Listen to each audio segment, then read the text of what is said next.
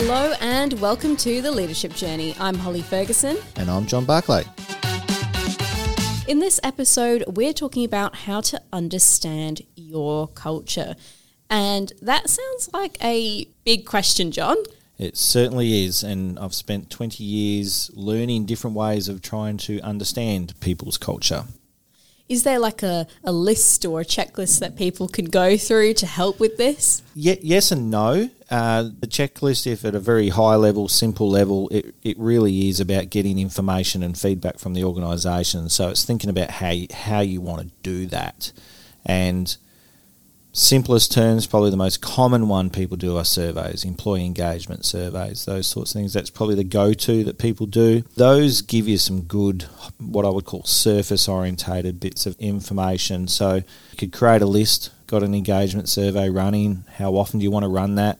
How often do you want to get that feedback through without creating survey fatigue? Sometimes you can do that too much and actually annoy people and make it make it worse from that, then it's actually going and talking to people face to face. I don't think you can get any better than that. Actually, going very deliberately to talk to your people. What do I want to know? What do I want to hear?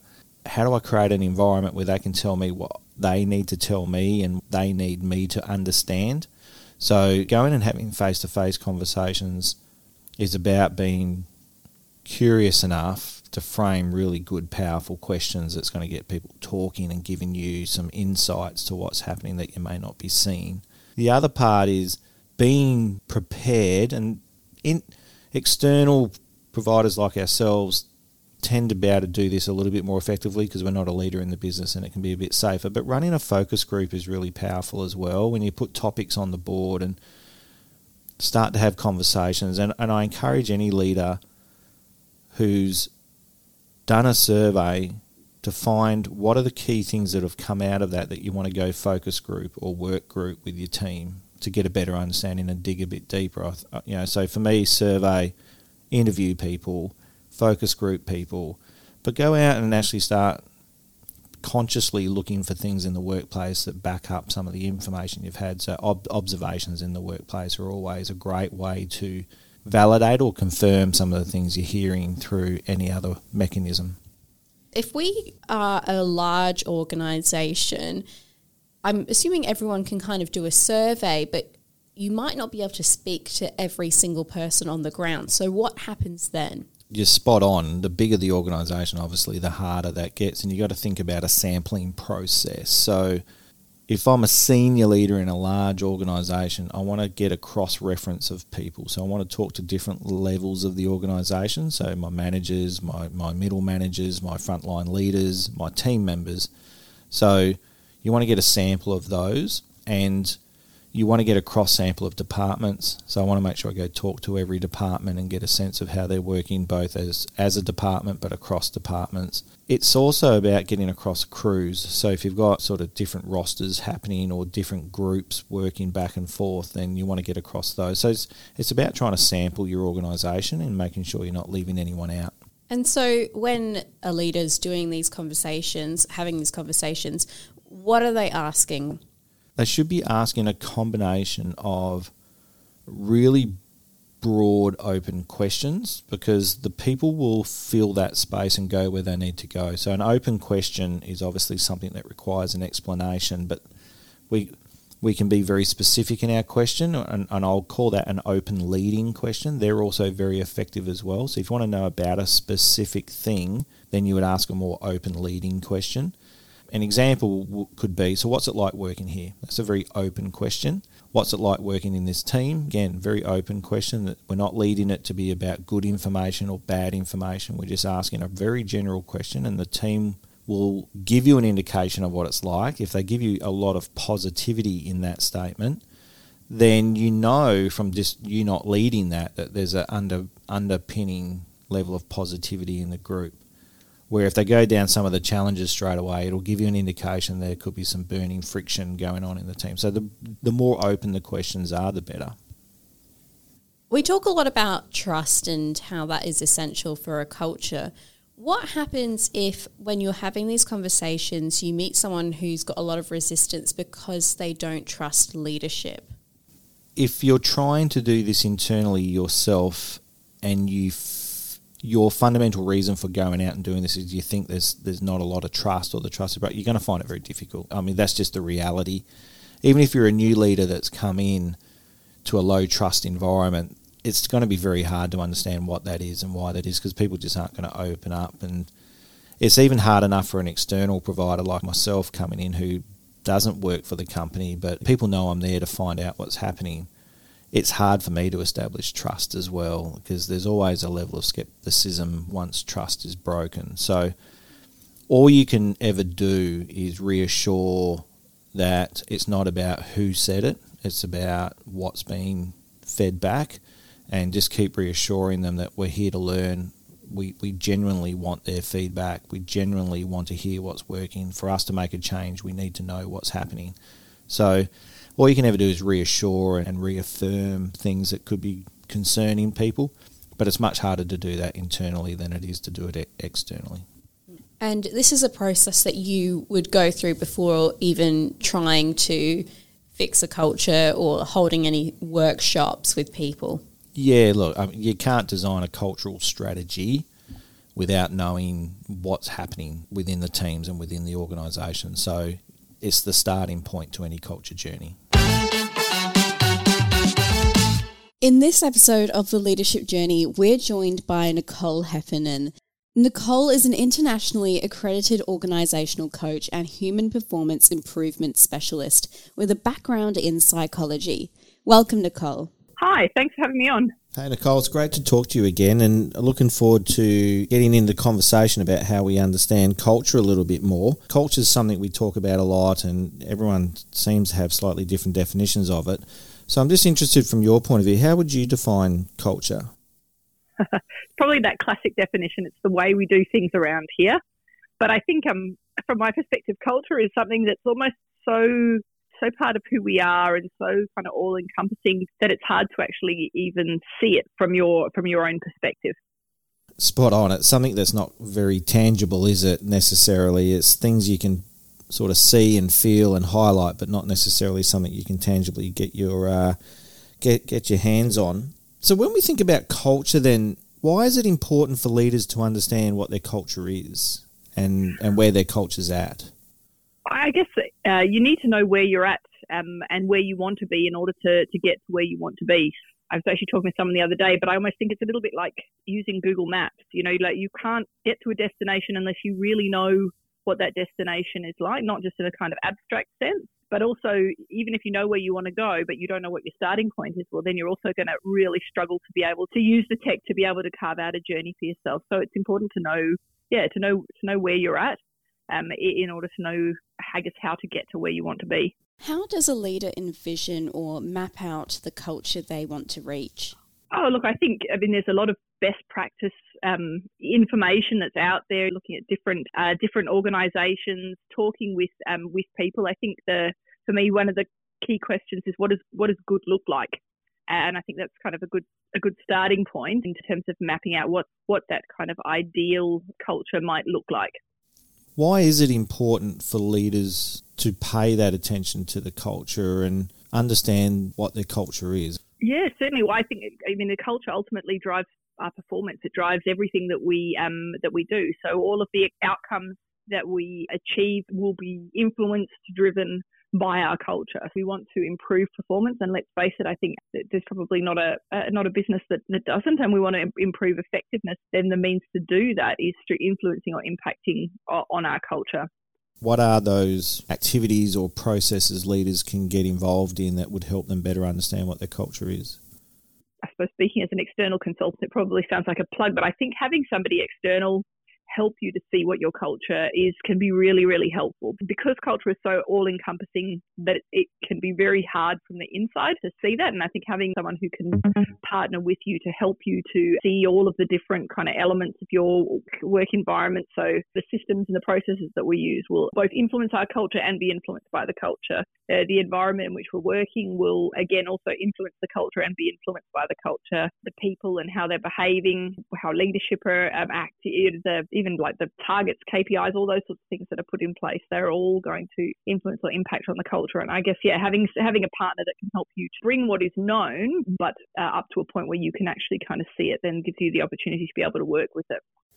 As an external consultant, what are the things you're looking for to help those within the business understand what their culture really looks like? As an external person, it's usually pretty obvious. I look at everything that happens from my first, you know, before I even go to a, a workplace or a site, in my first interaction with an organization will give me sort of some sense of what the, the culture is like. So at any interaction that I have with the person will start to shape my perception. Um, I, I, I really like to sort of sit back and um, and just observe, observe uh, how people interact with one another, what people are doing, what they're talking about, what they're not talking about. I think all of those things sort of start to to shape what's going on.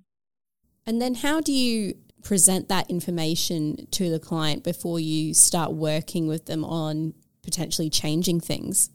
Yeah, I mean, I guess ultimately you'd probably write that up into some form of report, but from my perspective, it's most helpful to to be communicating verbally with the client on um, an ongoing basis during the assessment process. And I think it also helps to clarify and contextualize observations as well, so that you can, or and, and I guess also to test hypotheses or to test assumptions along the way as well, just to make sure that you're on the right track. And if someone doesn't have an external resource like yourself, and maybe they don't think they've got an issue with culture, but they just want to understand it a little bit more, what are some yeah. things that they can do? I'd say talk to the people that are living and breathing it every day. So you know, talk talk to your people and ask them about the about what they think the culture of the um, of the organisation is. And I think if you talk to enough people, um, and look at the, the aggregate data or responses that you get, then that'll start to give you a sense of, of what the culture is. It's pretty common when organisation and, and leaders know they need to understand the culture better to use default go to a survey process. What are some of the benefits but pitfalls of that? The survey can be good, so it needs to be um, well designed. And in my experience, most surveys are probably not are not all that well designed so that the, the information that they're actually getting isn't necessarily the information that people actually want or that there can be kind of a bit of a mismatch um, there. But if you've got a good survey, I do think that can be helpful, but it's only it's only one piece of information. And so I think if you're wanting to put the, the jigsaw of culture together, that jigsaw puzzle together, then you need to draw on a variety of sources of information and from that have a look at what are the things that kind of what are the things that agree what are the things that are in conflict with one um, one another so we're not just we're not i suppose not just drawing on one one sample and then saying well that's an expression of of what the the culture is but rather drawing on a, a variety of samples. And the things that from a variety of sources it's telling you the same thing then there's a fair indication that that's fairly reliable or accurate data. That goes back to your previous point around this, going and asking and listening to the people and going and do some observations in the workplace, see what people are saying and doing or not saying or not doing. And if you've done a survey, how does that correlate to what people have been responding to in that survey? Is a great Certainly. way great way to piece all that together.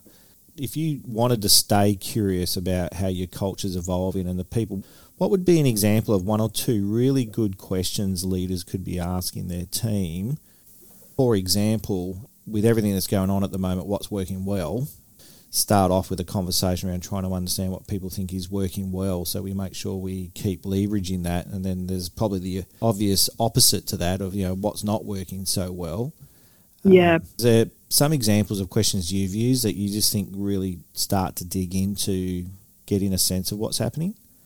I think, look, those those sorts of questions can give you a sense of the overall climate that people are kind of working working within. I think I think the biggest challenge is how do you illuminate the blind spots because those questions can only give you insights into what is into what is known or what is seen, but the bits that people aren't even aware of that potentially create issues, then I think those are kind of the more more challenging things to be able to surface, and yet they may be presenting as as potentially the biggest issue when it comes to the culture.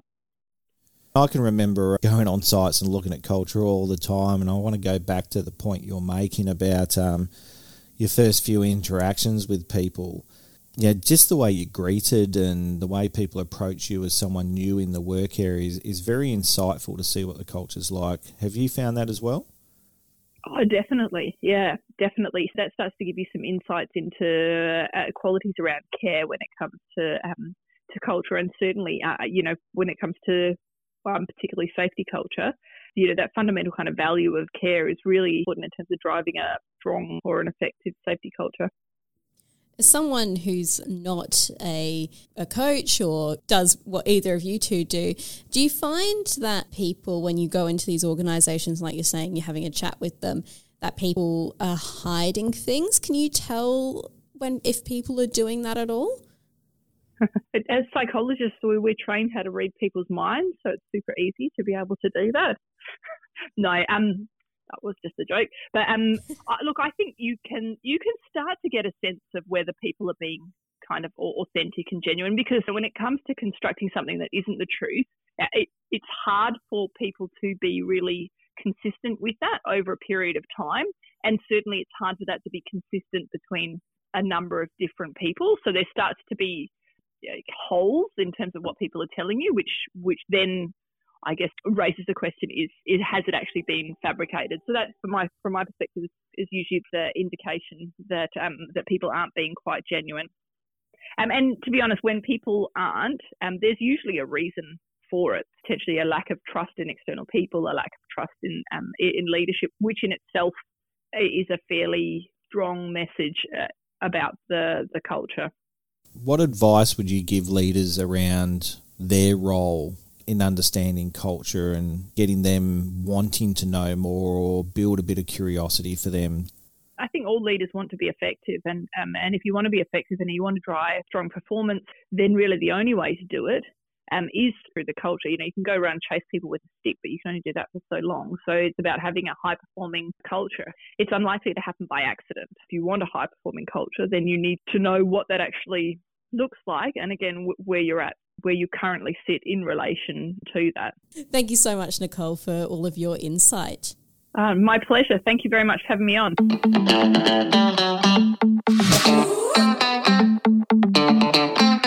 I always really enjoy speaking to Nicole, especially because she's got such a strong psychology background, and it's interesting to hear her perspective as a psychologist in this field. I really enjoy it as well because Nicole does challenge the process of, of understanding the culture. That it's sometimes we can get into the mechanics of going through a process to learn about information, but Nicole does really well to understand that there's more to it than that. It's more complex than that. There's more things to unpack in that. It's not as simple as just going through a process. The process is important because that's a mechanism for doing things, but Nicole always brings us back to what are we truly trying to understand here? What are we truly trying, and what are we missing, and what bias is coming to that? You know, Nicole's great at challenging that process. What were some of the things that you really resonated with what she just spoke about?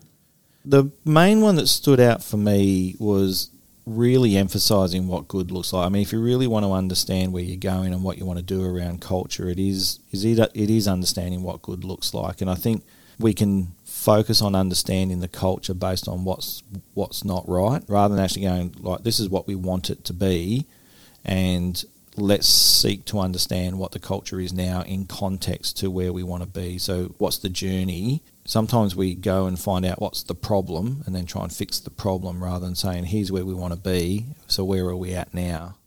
It sounds like it's all about alignment and what she was saying about what is ideal to you. So, if an organization does have a really strong idea about what is good, what is ideal, this is what things should look like. And then they do what we were speaking about earlier. They go and have conversations with people, they do surveys if they're doing that, and the results of that can indicate where they're at along that journey of reaching good.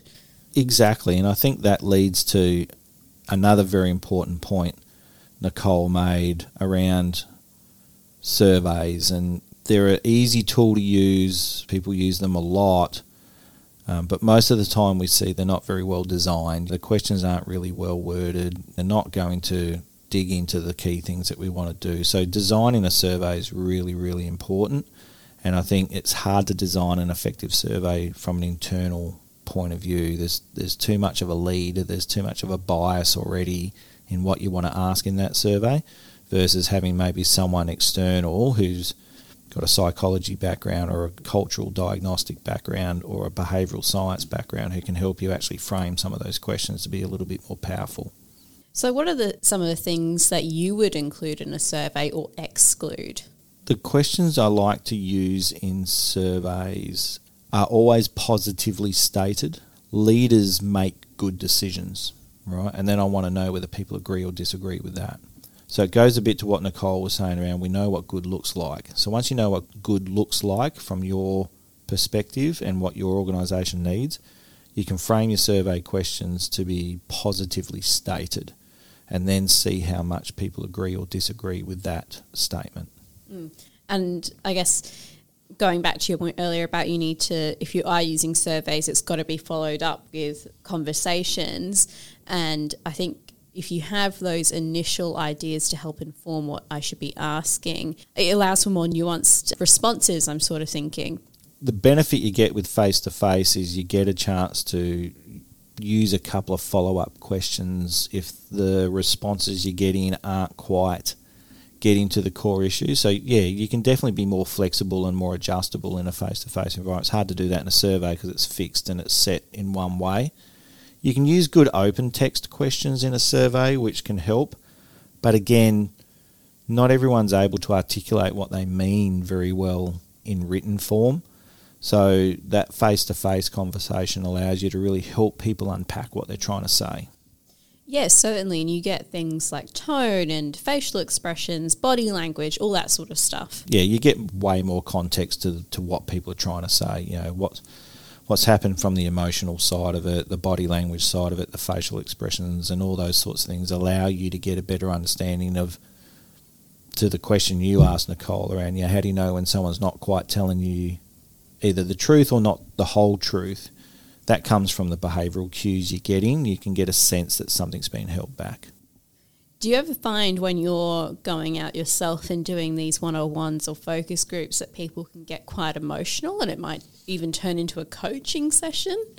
Oh, definitely. The amount of times I've gone in to an interview with someone who's having a very difficult time of it in the culture and that's what's getting unpacked, then you do have to, as a coach, it's just I couldn't leave that conversation without helping try and build some strategies within it. So that works for leaders as well. If you're going to go talk to your people and something significant comes up, you have to be ready to help them sit in that and come up with some strategies around it.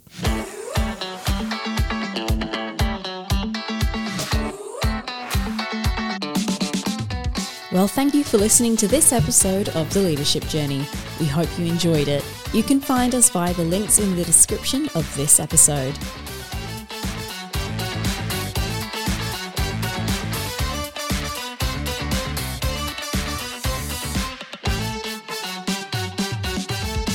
At Barclayss, we wish to acknowledge the custodians of this land, the Whadjuk people of the Noongar Nation, and their elders past, present, and future.